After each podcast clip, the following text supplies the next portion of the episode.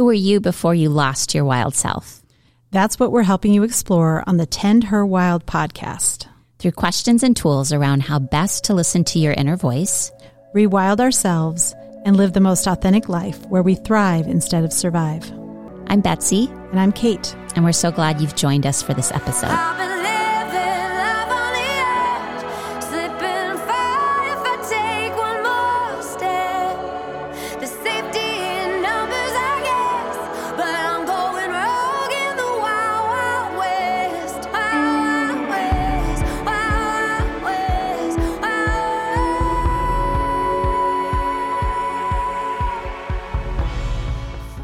This is Betsy. Welcome to the Tend Her Wild podcast. We are so excited to be interviewing Jen Loeb today. Jen was born and raised in Jesup, Iowa. She went to Wartburg College and graduated with a degree in biology. She currently lives in Marengo, Iowa, and works in Cedar Rapids. Jen started mountain climbing in 2010 so just 12 years ago, and since that time has climbed mountains all over the world, including Mount Everest on May 19, 2016. She's the first woman from Iowa to climb it. She recently became one of less than 25 women in the US to complete the seven summits, which is when you climb the highest mountain on every continent. Jen has released a book called Shots from the Heart. It's beautiful. It's a 238 page book of photographs and journal excerpts from all of her travels near and far. The book and select prints are available on our website, iowaclimberjen.com. She's been featured in the Cedar Rapids Gazette, the Des Moines Register, KWWL, KCRG, and NPR. When she's not climbing or working, she also does a lot of volunteer work. Welcome, Jen. We've Welcome. already had these amazing conversations before we started rolling, and we're so excited to have you here yes, today. We are. Yeah. So we always start we always, always, always start with where a person started their life. And you are born and raised Iowan. Mm. We have this um, kind of idea that the first 10 years of our life are like the defining and they're really defining. They sort of start to create who we are as humans that we then carry with us throughout the whole of our life. And so tell us a little bit about kind of child you were. Yeah what it was like growing up in Je- uh, is it Jesup? Jesup, Jesup yeah. I grew up in Jesup on the small family farm, um, just south of town, and you know it's it wasn't a big farm, but there was still lots of room for me to roam and play. I was always very outdoorsy. Um, you know, I would hop on my bike and and I knew every square inch of that farm because mm. I would just run around like a feral child all, over, all, over, the place. And we like this a wild feral child. Kind of, yeah. yeah. And and so on the on the one side of the farm there was some timber and a and Spring Creek actually runs through that edge of the farmland. And so I spent you know, countless hours. I would hop on my bike and bike like three quarters of a mile down to the creek and just spend hours and hours and hours playing in the water and climbing the trees and building dams in the creek and, mm. and building little tree forts. And I, I was just always outdoors yeah. and always just a little bit feral. well, this podcast, as you know, is all about um, rewilding, which we sort of describe as returning to what your essence is. If there's been so many stories over the years that we're told or conditioned into. And so part of what Kate and I are exploring is how you return to this wild essence. And it sounds like from mm. early on, you had this adventuresome spirit. Like mm-hmm. you were you were out there on your own in that creek, like you doing explorer. Yeah, I, yeah. Really was, you were an yeah. explorer from the yeah, beginning. Really, I was. Um, and I think part of me you know, I think I was really just born this way, and I think that I just really worked hard to stay this way. Mm. You know, I grew up. It, this is Iowa, and and my family was um, very traditional and very conservative, and I think you know, women. We were, you know, there was a lot of um, energy put into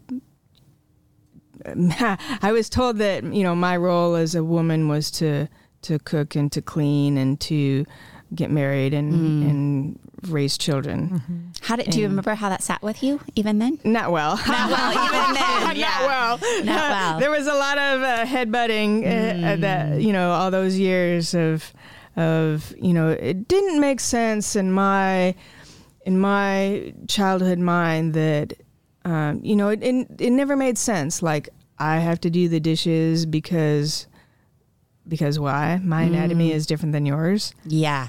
um, that rule, you know, those those social rules never made sense to me.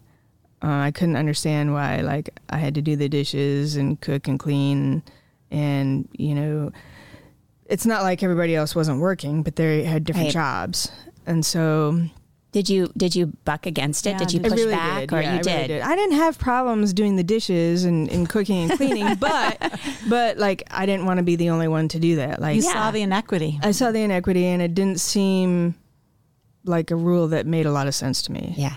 Um, and so, you know, and then especially when I started getting into my teenage years, you know, there was a lot of emphasis on trying to, um, you know, I, I don't follow a lot of the very feminine um, roles. You know, I'm I don't wear makeup and I don't wear feminine clothes, and so there was a lot of um, trying to condition me to Mm. to become um, more of a traditional feminine type Yeah. of woman, and there was, you know, it was it was a lot. Uh, I bucked against that pretty hard, and so Mm. there was always a lot of tension there around that. And then, you know, once I graduated, I kind of just did whatever I want, which is kind of what I Do always do, did. and do you anyway. remember that that moment of freedom of like Yes. you left the farm, you Oh, left yes. Oh, home, Oh, yeah. like Yeah, yeah, yeah, yeah, totally You're remember. smiling Oh, very yeah. big like, right now. you know, I can I can style my hair the way I want. And I can wear the clothes that I want and the shoes that I want. And and so you know, once I had that freedom to just be authentic to myself, Yeah. then that Yeah. made a, a huge difference. And I didn't have you know the the rules that like, like if a rule doesn't make sense to me, you know, I have a tendency to to not follow it. As long as I'm not hurting anybody, Right. then I figure, you know, I can like if I wear a flannel and tennis shoes, you know, am I hurting anybody? No. Okay, then I'm Right. going to wear co- clothes that are comfortable to me. Right. Exactly. And have a hairstyle that's comfortable to me, and then you know I can just comb it and go. Yeah. like I don't. and But I love that you never lost it. Like No, as I a never kid, lost right? it. Like you you stayed true to yourself. It seems Yeah. like you you bucked against it. You sort of saw Uh, the inequity. You right. saw it all Survived going through those teenage years. Yeah. Yeah, that was rough. Okay, so we fast forward to just 12 years ago. This blows my mind that you've climbed seven summits in 12 years. I'm like, Oh, what? that's a lot. Well, I mean, there's other peaks too, not just the seven summits. Like I was climbing all over. You were climbing okay, Beyond so- the seven, you Oh, were s- sure. Yeah. okay. yeah, yeah. Okay, so you Wow. so take us back to because um, for those people who've never been in Iowa, and I know you're out there, it's a flat state, right? There are no summits in Iowa. It's a pretty flat state. So where did where did climbing come in for you? Um, it Like was where did the bug of- start for you? So after college, some of the girls that I ran cross country with, they're like, "Hey, let's go backpacking and let's go out um, backpacking in the Sierra Nevada or, you know, in in California somewhere." Or we went on a couple of backpacking trips, and that you know, I was always outdoorsy and always athletic, and I always was camping and stuff like that. So backpacking, you know, was was huge for me just to be out there and and spend time being active in the great outdoors, which is you know two of the things that I love the most. And um, so I was really enjoyed backpacking, and then I found that um, you know the backpacking trails don't go to any summits. You might go over a pass, but you're not Yeah. climbing anything. And you know, I could look over and see people climbing these you literally peaks. saw people. I, I saw people Yeah. climbing, and and I was really intrigued, and I was like, "Wow, you know, that looks super cool." Um, and like, how do you do that? What kind of fitness level do you need? What kind of gear do you need? Um, what's the style of movement? And so I had all these questions of, of like, wow, how does that happen? And you know, being from Iowa, like I have no climbing background, and Yeah. but I was just very curious, very intrigued, and and I thought that looks that looks fun. I, I wonder if I could do that. I wonder if I could tolerate the altitude. I don't know. Um, so I was just really open to trying that and just um, kind of exploring that and seeing, you know, what's what's this like? Can I do it? Will I have fun? And um, so, what was your first adventure then when you finally made the decision to? So my first kind of experience, really just kind of dipping my toe in the water, was um, by then I had been doing quite a bit of volunteer work for years, and I had done a several trips with an organization called American Hiking Society, and they will partner with um, like state parks and national parks and um, like BLM land and stuff like that, and they'll partner volunteers with the parks, and you're usually either building hiking trails or doing maintenance on existing hiking trails, or sometimes it's um, removing invasive species. And I had done, you know, several projects with them, and I really liked what they did. It was it was really fulfilling uh, to do that work, and so I was actually looking for another one of their projects um, online. I was on their website and kind of scrolling through their options, uh, where they were going, which parks they were working with, what was the projects that they needed help with, and but kind of in the back of my mind too, it's like, how can I get climb in? one of those mountains? How can I how can I get into Yeah. the mountains? Yeah, there's more. Yeah. you know, and so that was kind of um, you know going on in the back of my mind, and when I was on their website and I'm scrolling through. Um, one of their options was a project in Inyo National Forest, which is in the Sierra Nevada, and it also happens to be where Mount Whitney is, which is the tallest Mm. peak in the lower 48. And so I had been out there backpacking before, but I had not climbed Whitney, and so I How high is Whitney? Yeah. it's fourteen thousand five hundred Yeah. plus change. Yeah. Um, and so I clicked on that link and I already knew the areas and I was like, oh, okay, you know, I'm in the mountains and let's see what this project is like. And it was, um, you're going to spend a week. The, the tr- hiking trails are already there. They're already in existence, but we needed to do maintenance on them.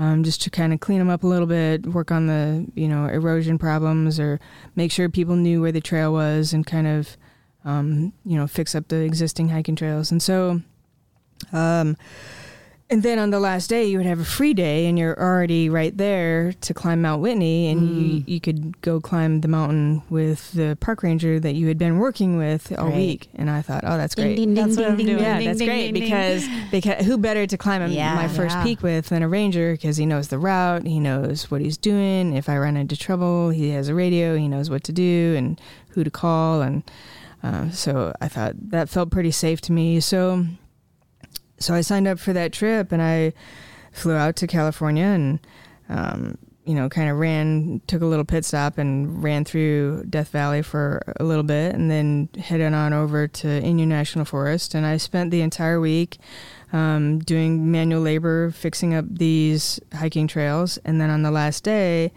you know he's like oh, the ranger was like okay who wants to to climb Mount Whitney and I'm like oh I do and so Were you the only one? Yeah. no, we all did. Okay, there was a Uh, group. yeah. So I mean, we're already there. You might, Yeah.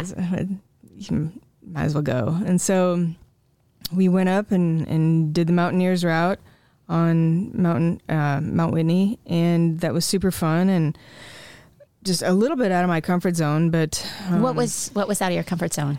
Well, just you know, there's there's nothing technical technical about that climb. It's just some scrambling when you get closer to the summit and um, some kind of boulder hopping. But um, so you don't need ropes and harnesses Yeah. and any kind of technical gear really. But there are some places where you know if you fall.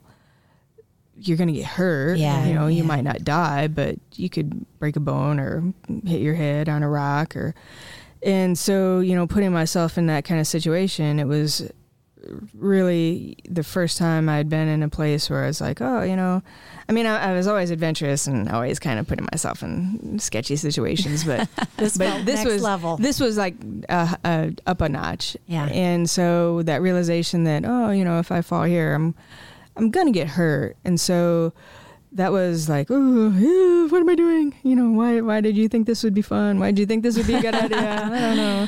Clearly, you did. I did, and I had a great time. And but there's also that those moments where you're just like, oh God, what was I thinking? And I don't know if this is for Someone me. would have told you in that moment you were going to climb Everest. What would you have said? I would not have. I, I would never, never Yeah, in my never wildest, imagined at yeah, that point. no, not in my wildest dreams. Um, When did those, those ambitions come in? Then was it? well, you know, as, years of- so when I got home from Pause a minute. You got to the top of Whitney. yes, Do you remember how you felt? Like you, this is your first summit. uh-huh.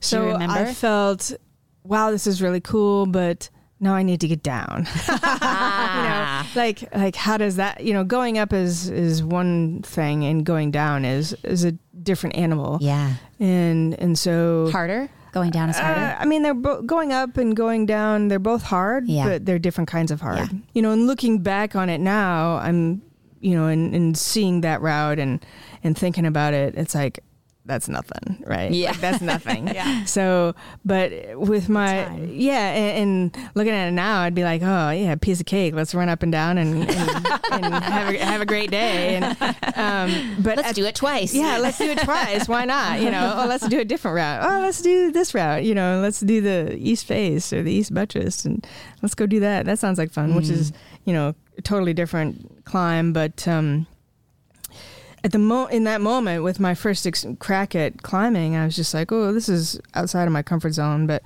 you know, I flew home after that trip was over. I flew home and back to Iowa, and, and you kind of forget about those moments that were like a little bit, um, you know, Scary. Yeah, yeah, all No, the, just- the good. The, just enough to make your palms sweat a little bit. Yeah.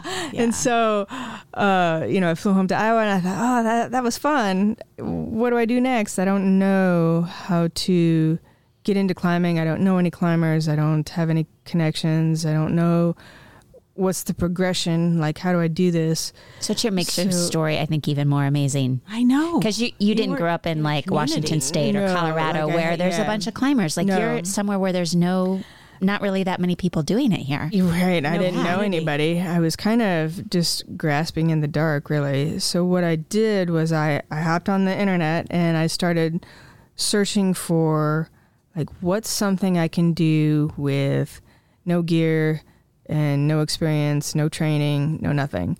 And lo and behold, they have mountain climbing schools. I didn't even know this. Yes, I didn't know this was a thing. Where Wow. where'd you find and, one? And it is a thing. I had no idea. Um, I s- went with an outfitter called Alpine Ascents International. They're based in Seattle, and they have beginning courses. and And so I thought, great, sign me up. Uh, So I signed up for uh, Online course? Yeah. Or, Yeah. I'm kidding. No. I'm kidding. I'm kidding. Over Zoom, we're gonna climb. No, Zoom no, mountain no. This is uh, this is before Zoom. So I signed up for a basic mountaineering course and flew out. I did my training on Rainier, and I had to learn the basics. And they send you a gear list, and so I. You know, I can't get this stuff like In in, Iowa. in Iowa. Iowa, so I spent hours and hours and hours shopping online and, you know, buying ice axes and boots and crampons and and gloves and glacier glasses and helmets and harnesses and mm. all this stuff and and you know it was overwhelming just like all the things that I needed and then you know I flew out to Seattle and and took my course and it was overwhelming like Hmm. I knew I would have a lot to learn but like I didn't know. It was one of those situations where I didn't know how much I didn't know, and so there was so much. It was you know Technical. technical But stuff, it clearly didn't but deter you yeah. either. No, but it was the basics. Like it's like okay, how to use your ice axe, how to self arrest, how to do crevasse rescue, how to travel on a rope team, um, you know, how to walk in crampons, how to set up a tent on a glacier and live on a on a mountain on a glacier, and so This is blowing my mind a little I bit as. I'm hearing you talk about your it. Yeah. Images and thinking about. so so i mean it- it was it was overwhelming you know how to tie knots and hitches and and you know we'd sit there and they'd show me a knot and i'd take my rope and i'd try and tie this knot and i'd have this wad of rope. Like oh god i got a knot. It doesn't look anything like the knot it's supposed to look like but i got a knot. And so um you know but i did manage to to pass that course, and I had a great time out there with those people. And Did you know at that moment, like in this school, where clearly you're learning a lot, that you're? Did you already have the dream? I want to do this. I want to climb. no, I had no idea. You had no idea No, no, that. no. For me, this was going to be one of those things where it's like, this is cool. This is fun. This is something that I don't know anything about. How about I learn how to do it, climb a couple of peaks, and then move on to the next fun thing? Yeah. Whatever that is. Yeah. I think that's what's so fascinating is you li- you've just lived very curiously sounds like most of your life and so you just kept I keep hearing you say well I was curious about that so I just figured out how Yeah. to do it next and Yeah. then the next thing came up and you're spending time on Google and you're just living in a curious way that kind of kept building and building and building to this which Yeah. is such a such an amazing example of how to live wild, right? You just follow You follow the natural. bread trail in a way, like the breadcrumbs, right? Yeah, I don't. I don't know if I followed a trail. I couldn't. I didn't see a trail. It was. Well, you made of, your own, It, yeah. it felt like I was kind of grasping in the dark most of the time. But um, once I passed that course, that allowed me to start signing up for other climbs. And you know, of course, initially I'm signing up for some very basic peaks. You know, just um, not crazy altitude, not crazy technical. Um, but I started at that point really getting into it's like oh okay I can do this and and with each expedition that I went on it seemed like I was getting more comfortable and more confident more competent um, and just enjoying it more and more and then you know the more I did it and the more I enjoyed it the more I wanted to do it it kind of became um, at that point it, it almost became like a drug and and it started to take over my life and and Well, I feel like it was calling to you, right? I don't know it was calling to me like or- there, it was like I don't know It seems like you're so aligned with this. Like this is this is your there's such a huge part of your life story. it is now yeah, um Such and I a seeker. You're a seeker. yeah I don't know but uh you know my climbs over the years started becoming um progressively higher progressively more technical and it seemed like every expedition I was going on, I was kind of kicking it up a notch, and to the point where, you know, now I'm starting to do some really big peaks and some really difficult peaks. And then what happened was, in 2013, I was on Denali, which is, you know, by all respects, it's a difficult peak. Um, Denali is pretty full on. You have heavy packs, plus you're pulling a heavy sled with the rest of your gear. Uh, it's the weather is notoriously bad. Um, you have the altitude, and so you know the success rate on Denali is not that great. But we summited, and we summited in good form. We had a great time, and then after that expedition was over and we were back off the mountain, we were in Talkeetna and our team was there celebrating our success and saying our goodbyes. So we're having some drinks and and you know doing our farewell. And while we were sitting there having a couple of drinks, the guides were like, "Oh, Jen, you should go do Everest. You're ready now." Mm. And I started laughing um, because I thought they were teasing me, and I thought they were I thought they were pulling making my fun of you in a Yeah. way. yeah, I thought they were pulling my leg, and so I laughed it off as a joke. And they're like, "No, Jen, You're ready. like Serious. you're you were serious. You're ready. You should go do it." And I was like, "What? What?" You know, I never got into climbing with the intention of doing Everest. I always had this um, perception that Everest was for the professional climbers and for the um, elites climbers, the elite athletes, and and that's not me. Like I'm not an elite athlete or a professional climber. You know, I'm a, a small town Iowa farm girl. But clearly, you have this Yeah. combination of traits and skills. I can see it in you right now. Like, I, can see, I also see this like very logical, analytical brain mm, and just this mm-hmm. curiosity and like all of that has to come together to mm, make it possible like for you to do this. Yeah, kind of like a perfect storm. Mm-hmm. Yeah. And so, you know, I, I at the moment I laughed it off as a joke, and then they're like, "Oh no, we're serious," and I was like, "Okay, whatever." And so Did you wake up the next morning like, no, no. oh, no, no, no. So, the, you know, the next morning. I, I woke up and flew home to Iowa. and that was the summer of 2013. And then once I got home, then like it kind of those comments kind of stuck with me and they're kind of playing in the back of my mind and now my wheels are starting to turn and I'm thinking to myself, wow, they, those guys were serious. Like these guys were were the they're the guys Know what they're talking they're about. the Yeah. professional Yeah. climbers. And they see it in They me. climb for a living. They are not going to make a suggestion like that if they don't mean it. You know, because as as guides, they're not they don't want to climb with anybody that's going to be a liability or, or put their life in jeopardy.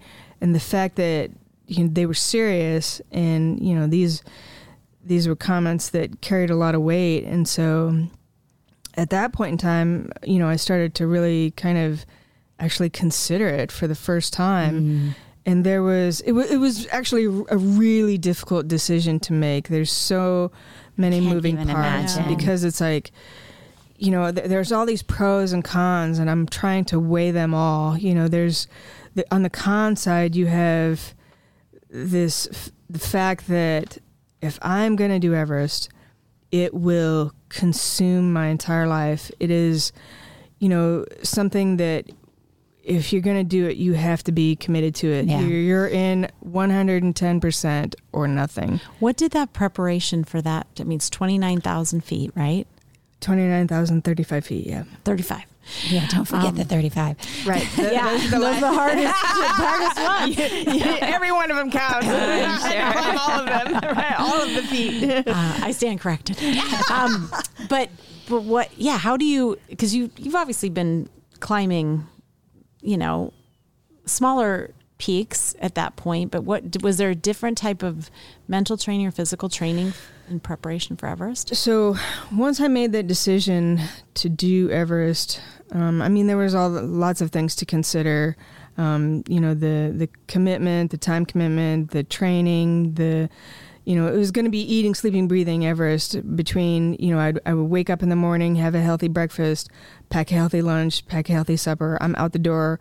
I'm training all morning long, and then I eat lunch on the go, and then I work second shift, and I work all night, and then I get home and I fall into bed and there's no there's a lot of sacrifice involved like I don't have extra time on my hands to go spend time with friends and or spend time with family. Like I'm either working or training or sleeping and that's it. For how long? Yeah. did you have to for it took me 3 years Three to put that expedition together. And so and I knew full well that you know even with all this time and energy and blood, sweat, and tears, literally, that I invested into this, I knew full well that there's no guarantee you're going to summit. Absolutely. Yep. There's no guarantee you're going to come home in one piece. There's no guarantee you're going to come home at all. And so it's a gamble. It's a it's yeah, a did that calculated. piece of your like your own mortality, like how much did that? Mm. Has that ever been something that has stuck in your brain about like I, I could not come off that mountain, or was that is that not even something I mean, it's it's all about making good choices when you're up there. right? And so, like, no peak is worth dying for. Um, it's all about, you know, taking calculated risks and and making good choices, making smart choices when you're up there, and doing all the things that you need to do to stay healthy and to climb smart. And so there's there's tons of things to consider, you know, before I made that choice to do it. Um, so those were like some of the cons that I mentioned, but um, on the pro side, you know, I was I was fit enough, I was qualified enough that you know I had my climbing resume already pretty well established, and if I wanted to sign up for an Everest expedition, I would be allowed on a team. They're looking for certain things on your climbing resume. They want to know exactly who you are. They want to know every peak that you've climbed, what route you took to the summit. Did you summit? Have you ever, ever had any problems with frostbite or altitude sickness? Are you a team player? Mm-hmm. How are you? How do you handle stress? Because inevitably, throughout the course of, of an expedition, you might be in a situation where things get a little sketchy. Maybe the weather is not good. Maybe the route is falling apart. And, you know, in those kinds of stressful situations where maybe you're cold or you're hurting and you're tired and, you know, you're thousands of miles away from everybody that you love and care about, um, people's true colors kind of Mm-hmm. come to the surface. And how do you perform under in those circumstances? You know, do you help your teammates or do people start yelling and or fighting or you know whatever happens?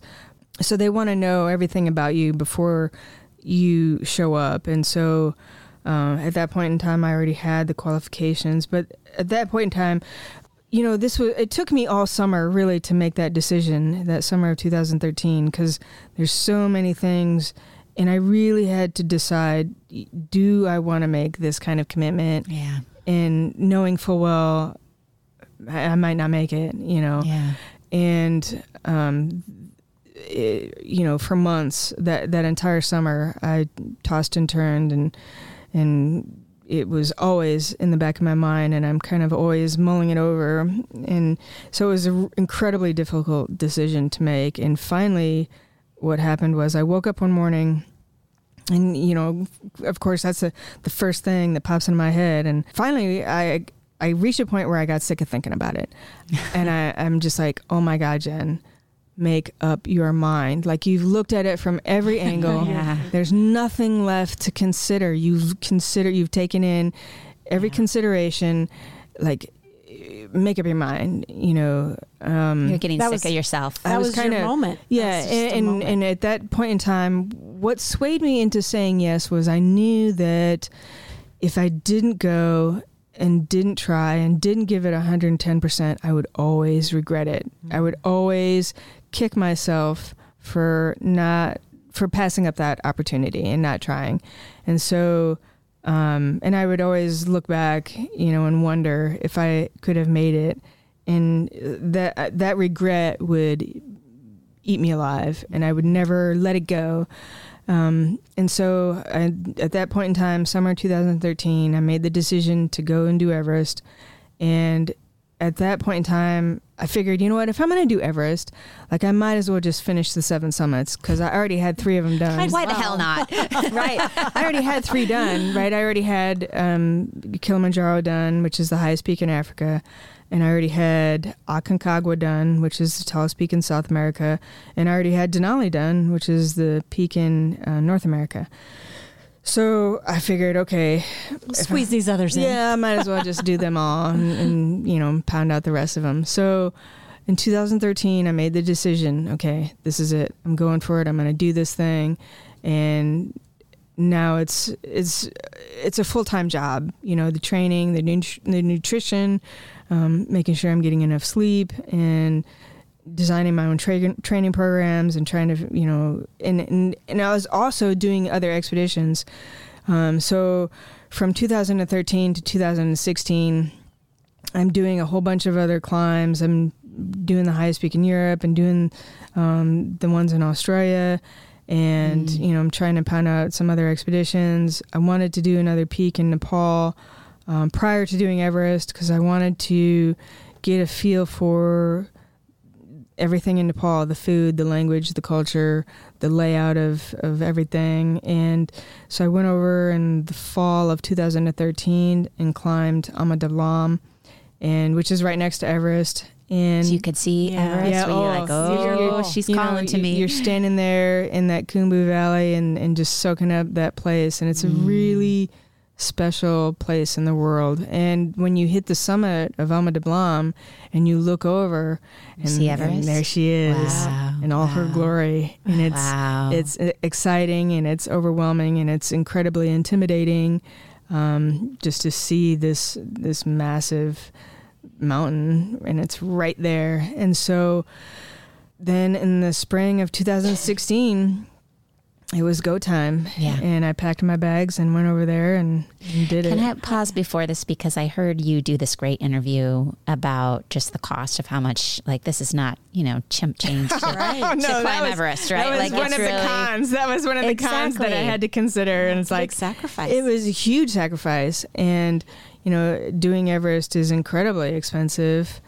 And uh, I didn't have that kind of money. I don't have that kind of money. But you said in this interview, which I loved, like people don't blink an eye about buying a house and getting a mortgage, right? Like it's Right. their dr- they have their dream house, they buy their dream house. Well, I don't have a dream house. I have a hmm. dream to summit Everest. Yeah, and that's- so yeah. that to me was like such amazing thinking. I'm like, yes, Right. That was kind of the analogy that I make because I've had people give me grief about, you know, spending that kind of money on a climbing expedition. And so the analogy that I make is, you know, here in the States, people will buy their dream house and they'll take out a mortgage and they'll spend the next 30 years paying it off. And nobody blinks an eye. Like Right. that's very common. common. Um, you know, people do it every day. And, you know, when I was first starting out and young and buying my house, like I didn't buy this fancy dream home. I bought a tiny, small home that I still live in to this day, and it didn't take me 30 years to pay it off.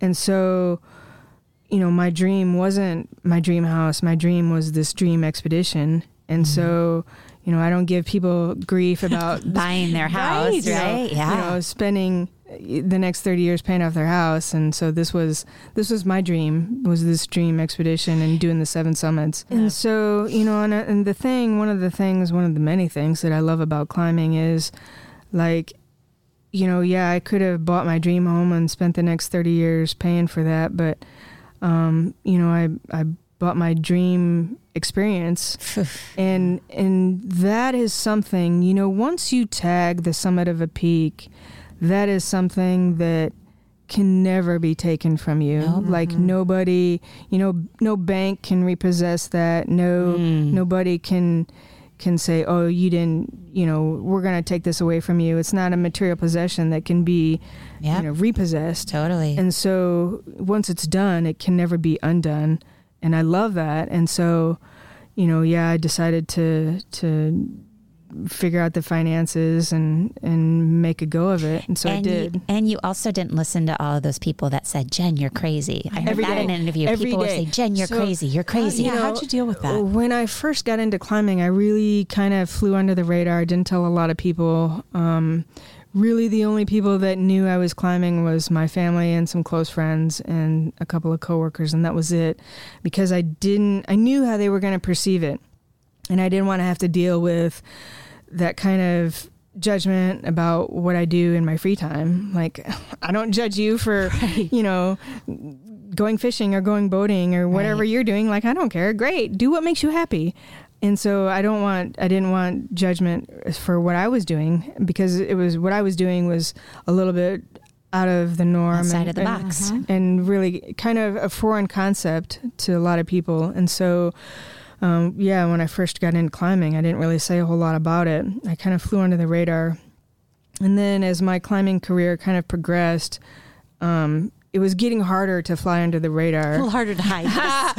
so people Going are starting to, where? Wait, what, where were you? What were you doing? people are starting to notice. I'm like, oh god. And so, you know, obviously, once it progressed to the point where I'm doing Everest, still, uh, I was flying under the radar. Um, you know, I never really the only people that knew I was going to do Everest were my family and my friends and my coworkers, and that was it. I didn't.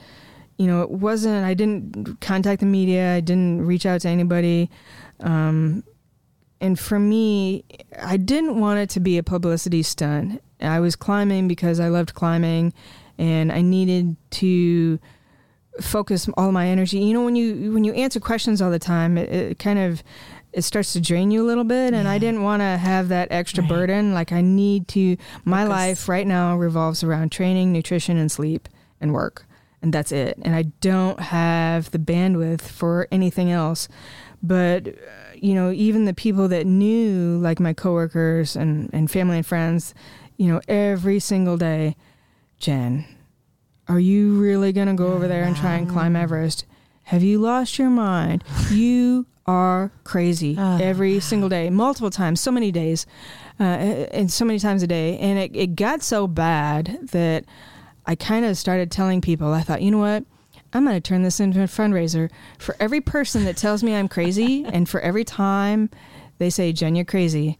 I'm gonna charge them a dollar, and Yes. that and that is how I'm gonna pay for the expedition because it was happening so Oh, wow. much, and I thought, man, I could pay for this entire expedition with, with just this. Oh my god, I love that. and and but it didn't work because nobody would pay me a dollar even. so Happy to give you their opinion, but they Oh, won't right, pay you a dollar. Oh, everybody was so happy to give me their opinion. And, what is that? and Yeah, it what, I agree. What is that? it was that? really Like, frustrating. This is your dream, and it's like an amazing dream, Right, and to have so many Well, people question you. so so we you know Here. I, I shouldn't talk about all- all the negative. Like it wasn't just negative. There was kind of this spectrum. So on the one hand, on the on the bad side of the spectrum, you had these people like, "Oh, you're crazy. You have a death wish. You're gonna die." Blah blah blah. And but on the other hand of the spectrum, you had a lot of people that were like, "Wow, Jen." This is really cool. I'm so excited for you, and everything in between. There were so many emotions, and every, lots of opinions. but lots of opinions. Everybody had an opinion, and, and nobody hesitated to tell me their opinion. um, which, but it wasn't all bad. There were there were people that were excited and and stoked and, and thrilled that I was going to go do this or try and do this thing. And so, yeah, it was just lots of opinions. So you're in Nepal. How many? Like how the whole process once you get to Nepal? so how long is that? The expedition from start to finish, it's mm, like nine weeks, ten Nine weeks. weeks. Yeah, depending on whether it's getting there, adjusting, Mhm. preparing. Yeah, it's and a the climb huge, itself. Well, I mean, there's so much of it that's travel time. It takes 10 days just to get from Lukla to base camp. And then, you know, you, once you're in base camp, then you start your climbing rotations. And there's, Yeah. there's three rotations. And each rotation you go up higher. The third rotation is your summit push. And they're over there right now climbing. They're doing their first rotation right now. Wow, your oh. team. No, Or just all the just right now they're starting. This is the Yeah, this, is, the Everest season. This, is, the season. They're over there right now. Everybody's doing their first rotation at the moment. And you made it to the summit, which, as you said, is not something that everyone does. Was that Mm. a mix of just good weather? there's a lot Good of things that have to go right. Yeah. There's a lot of moving pieces. And, and this is true for any expedition. You know, you need to stay healthy. You need to, um, you know, there's there's GI issues. There's Yeah. altitude sickness. There's you need to stay hydrated. You need to eat enough calories. You, your fitness level needs to be at the top of its game. And then, you know, so that's the health part of things. But you also need good route conditions. You need good weather. Um, so there's there's all these moving parts, and some of these things I can control, and some of these things I can't. Yeah. And so what I have to focus my energy on is what can I control. Um, I can control my hydration. I can control my fitness level. I can control, um, you know, just trying to stay as healthy as possible Yeah. and then let the chips fall where they fall Yeah. and make good decisions. You know, it's these are calculated risks, just high consequence. Yeah. Any close calls on the mountain? Yeah. On Everest, Yeah. uh, I mean, it was it was grueling. It was brutal. The most Um, brutal of all your climbs? I would say, yeah, Yeah, it was yeah. it was the most demanding, um, physically, mentally, emotionally demanding. Um, there's so many things. You know, it's such a long expedition, so you know there's the physical aspect, but that's really only one aspect of it. The mental aspect is the other part of it, and you have to really keep your head in the game Yeah. the whole time. That's a long and- time to keep and your head in the game. Yeah, it is really long time to keep your head in the game and and stay focused and, and try and do. You know, mountaineering is one of those things that it really forces you to be present and it forces you to stay in the moment. And so, you know, that's one of the things that I love about climbing. Like, you're climbing a mountain. What do I need to be doing right now? Yeah, can't look too far ahead. I need to breathe and I need to move my feet and I need to, you know, unclip here and clip in here. Go. This is what I need to do right now. And it keeps you present in the moment all the time. And if you lose focus, you know, that's when things can Yeah. turn sideways. Yeah. So You're a what mindfulness practitioner. I know. I was just. yeah, absolutely. Mindfulness practitioner. yeah. Yeah. So what was the moment like at this when you were Standing at the top. Yeah. Um, And did you take a picture? Because I'm looking at your book, thinking, mm. what was?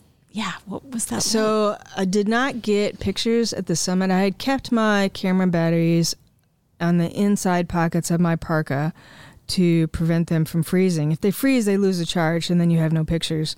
And so I put my batteries, you know, they're small and light, and I shoved them on the inside pockets close to my body heat. And even with that, they still froze. So, so I did not get uh, pictures on my camera, but fortunately, my guide still had good batteries, and he did get uh, the summit picture. So uh, and that's out there on the interwebs, anywhere you can find it, um, the summit picture. But standing there um, at the summit, you know, it took me three years. I invested my entire life into this single moment, mm. and the the sacrifices that I made, the risks that I took, the blood, sweat, and tears that I invested into, you know, it consumed my entire life, and and I dedicated three entire years to this single moment, knowing full well that I that there's always a possibility that I might not have made it. You know, nothing is ever guaranteed in climbing, and I took the chance, and and you know, it was kind of in some ways a roll of the dice and you just make the best of it and try and make good decisions up there and, and um, make good choices and they're calculated risks and and but to stand on the summit you know after mm. after everything that I invested into this it was just amazing. I was exhausted. I was cold and tired and hurting and dehydrated, um, but also super grateful. Yeah. And and in a way almost kind of relieved that that I did it that um, but also so that you know I have this this joy and this gratitude and this feeling of relief and and and bliss but on the other hand um, you don't let your guard down on the summit because it, it's really yeah, it's halfway down. It's halfway. Yeah. You, like you can't right. like really celebrate. Right. No, it, all it, out. You know, it, it yeah. took it's six or seven weeks of climbing, and you you've made it to the top, and now you're halfway. Yeah. You can't stay here. You have to go down. it has to be a round How long trip. do you stay? Like how Yeah. long do people so stay? we, you know, it varies depending on um, how people are feeling and how much oxygen they have in their tank. But that's really, you know, that's the thing about standing at the summit. Like you can't stay there for too long. We were probably there for maybe twenty minutes to a half an hour, Okay. and then you know it's time to go. Yeah. If you if you're because you're burning oxygen but you're not even moving like you're Yeah. not covering any ground you're just wasting oxygen in a way and so um, yeah 20 30 minutes at the top um, kind of soak it in and, and you know because my camera batteries were dead i it was important to me to just sit and be still and, Yeah. and soak it up and and i tried to make an impression like an imprint in my mind of that moment and what it felt like and what it looked like and and all of the hard work and dedication and commitment that it took to get there and i did it yeah. um, but you know, so I, I made that impression in my mind, and then you know, you don't let your guard down though because uh, you have to get down now, Yeah. and and it seems like a lot of times um, everybody's heard the stories. You know, tragedy can strike very easily on the descent because people are already tired. Yeah. They're already dehydrated. Um, they didn't kind of uh, leave enough in the tank to, you know, they expended all their energy to get to the top and for just Do didn't. most people die on the way down? I don't know what the statistics Okay. are, but I do know it's it's it happens Yeah. and it happens Yeah. a lot, um, unfortunately. So, you know, people people fall, um, people run out of oxygen, um, storms can roll in, and you know now you're really in trouble. So, you know, there's eh, people always ask what's harder, going up or going down, and they're both hard. They're just two different kinds of hard. And so, you know, I still need to keep my head in the game, and I still need to be focused. It's not over. Yeah. Like, the, like yeah, you made it to the top, but it's not over. Like, you have a lot of ground to cover, and it's difficult ground under you know under difficult circumstances. You know, it's cold and and windy, and um, there's so little oxygen in the air. Even with supplemental oxygen, you know, you're still struggling to Yeah. to catch your breath, and so it's it's kind of pushing the very limits of what a human body can can do physically and mentally and and so yeah it's it's you're walking a very fine line and so you know you, you really have to still keep your head in the game to descend safely and and get off the mountain so yeah it Made took it. yeah i made it You made it, it was it was grueling and it was brutal and it was it was you know the most taxing expedition that I have ever been on, and it, it took a lot out of me. But uh, I have no regrets. I bet. I have no bet. regrets. So inspiring. You really are. I know. You are so inspiring.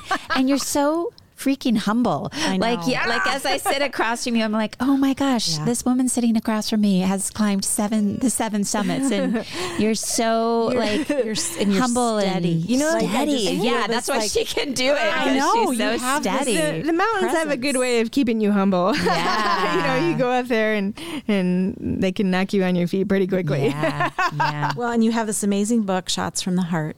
Mm-hmm. That's a collection of your photography and all your climbs. So so you know, over the years when I come home from an, from every time I come home from an expedition, people always ask for two things. They want to see photographs and they want to hear stories. And so many times people are like, Jen, I really wish you would put a book together. And I'm just like, oh, I'm kind of busy training and climbing. I'm not, like, I'm not home long enough to Yeah. put a book together.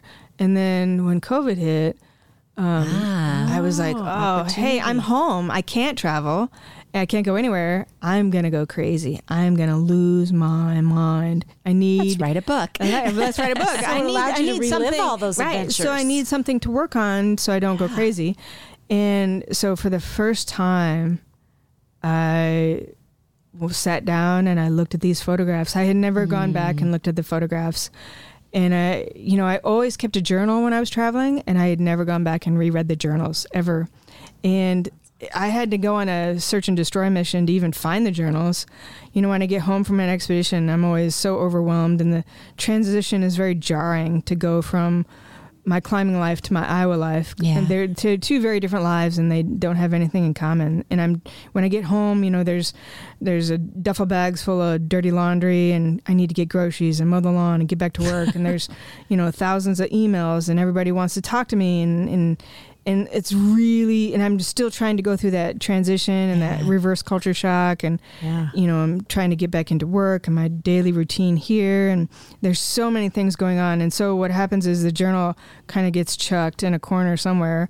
So when I decided to sit down and do this book, I had to tear my house apart to find the journals because sometimes they ended up in a drawer in the desk and sometimes they ended up in a tub in the closet and they were all over the place. And I think I found about 95% of them. So anyway, I did find the journals and and I sat down.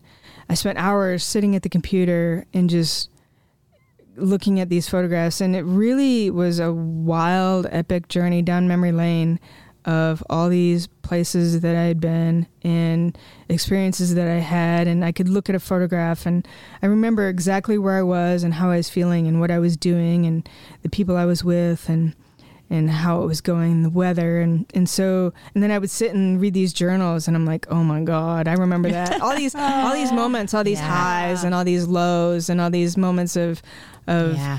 anxiety or, or joy or excitement, and all no, we these, get to all share in it too. Right, This and so- gorgeous You book. so so I you know so there's four chapters of the book. The first chapter is the seven summits minus the peak in Antarctica, which I just did. So that's mm. why it didn't make the it didn't make it into the book because I hadn't done it. You've done yet. it since COVID. I, Yeah. I did finish December? it. I just finished it here December 28th of 2021. So that expedition is complete now. So six of the seven summits are in so the you need to write a, a- another book. Yeah, to, I've or- had people ask, "Are you going to do another book?" And I'm like, "Oh God, I don't know." and people can get this book where? Tell us where we can get this It- book. this book is available on my website, which is iowaclimberjen.com. Great. We have two last questions for you. Okay. Are you ready? Yes. Okay, so we ask every single one of our guests um, this question, and so I am so curious to know what you say. Oh, God, I'm nervous. Oh, don't be nervous. Don't be nervous. It's it's it's, it's um, there's no wrong answer. Let's just tell you that. Okay, well, hmm. Okay, so part of our inspiration for this podcast is this book called Women Who Run with the Wolves. It's by Dr. Clarissa Pinkola Estes, and you will get a copy from us today. Yes. Um, but this uh, amazing author talks about how there are a couple precious doors into the world of the wild woman. And you clearly are one of mm-hmm. us. You're a wild woman. So she says these are the different doors. So we're curious, Jen, which door you've taken. So if you have a deep scar, that is a door. If you have an old, old story, that is a door. If you love the sky and the water so much you can almost not bear it, that is a door. And if you yearn for a deeper life, a full life, a sane life, that is a door. So, which door do you think you took? Uh, I'm, I don't know anything about doors, and I haven't ah. seen this book, and so I don't, I don't, um, I don't think in terms of, I don't think of those terms because I'm not familiar with them. Um, I think for me, I don't know. Maybe it was a little bit of everything. A lot of our guests say that. Yeah. yeah. Yeah. And I think for me, you know, maybe I was just kind of born the person that I am and I strove to stay authentic to myself and the whole time, which was yeah. which was really difficult. But um, that's when I can be my authentic self. That's when I really um, succeed. And so, and I realize climb that. the Mount Everest, man. yeah. So yeah. your authenticity is so it's just so palpable. palpable. Yeah, it is. I know. It, it is. so fills the room. It's, yeah. it's oh, so wow. inspiring. Mm. Yeah. Okay, last but not least, okay, you've climbed seven summits. Like you did it. I did it. How old are you right now? Oh, Can I ask that question? Or yeah. we? I'm, I'm 46. Okay, you're 46. So I, I was 40 when I did Everest. So wow. I'm 46. Okay, so you're 46. You've mm-hmm. done it. You've climbed seven summits. Yeah. What do you do next? Yeah, What's next oh on your list, Jen? There's so many things. Everybody asks this question, but you know the list is really endless. Like there's still other peaks out there that I would love to climb that I haven't climbed yet.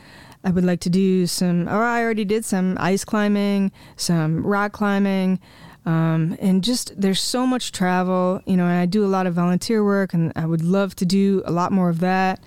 And so, mm. like, I had, it seems like every time I go someplace and I check something off my bucket list, I end up adding like 20 more things to my bucket and list. That's, that's what, and it yeah. never, it never, like, and it, there's, the, the world is, is so full of all these amazing places and amazing cultures, amazing people, and so many beautiful things to see. And even as much as I've traveled and got to experience some of these things, it kind of feels like I'm really only scratching the surface. Mm but there's so much to see and, and there's so much beauty and, and so many amazing things to experience. And so like i'm always i feel like i always am kind of scrambling to to see it all before my time is up you know? Yeah i love that perspective. yeah yeah. So, thank you so yes, much thanks for, having, for gracing for us with your story and yes. your presence you're amazing it. thank you. Thanks.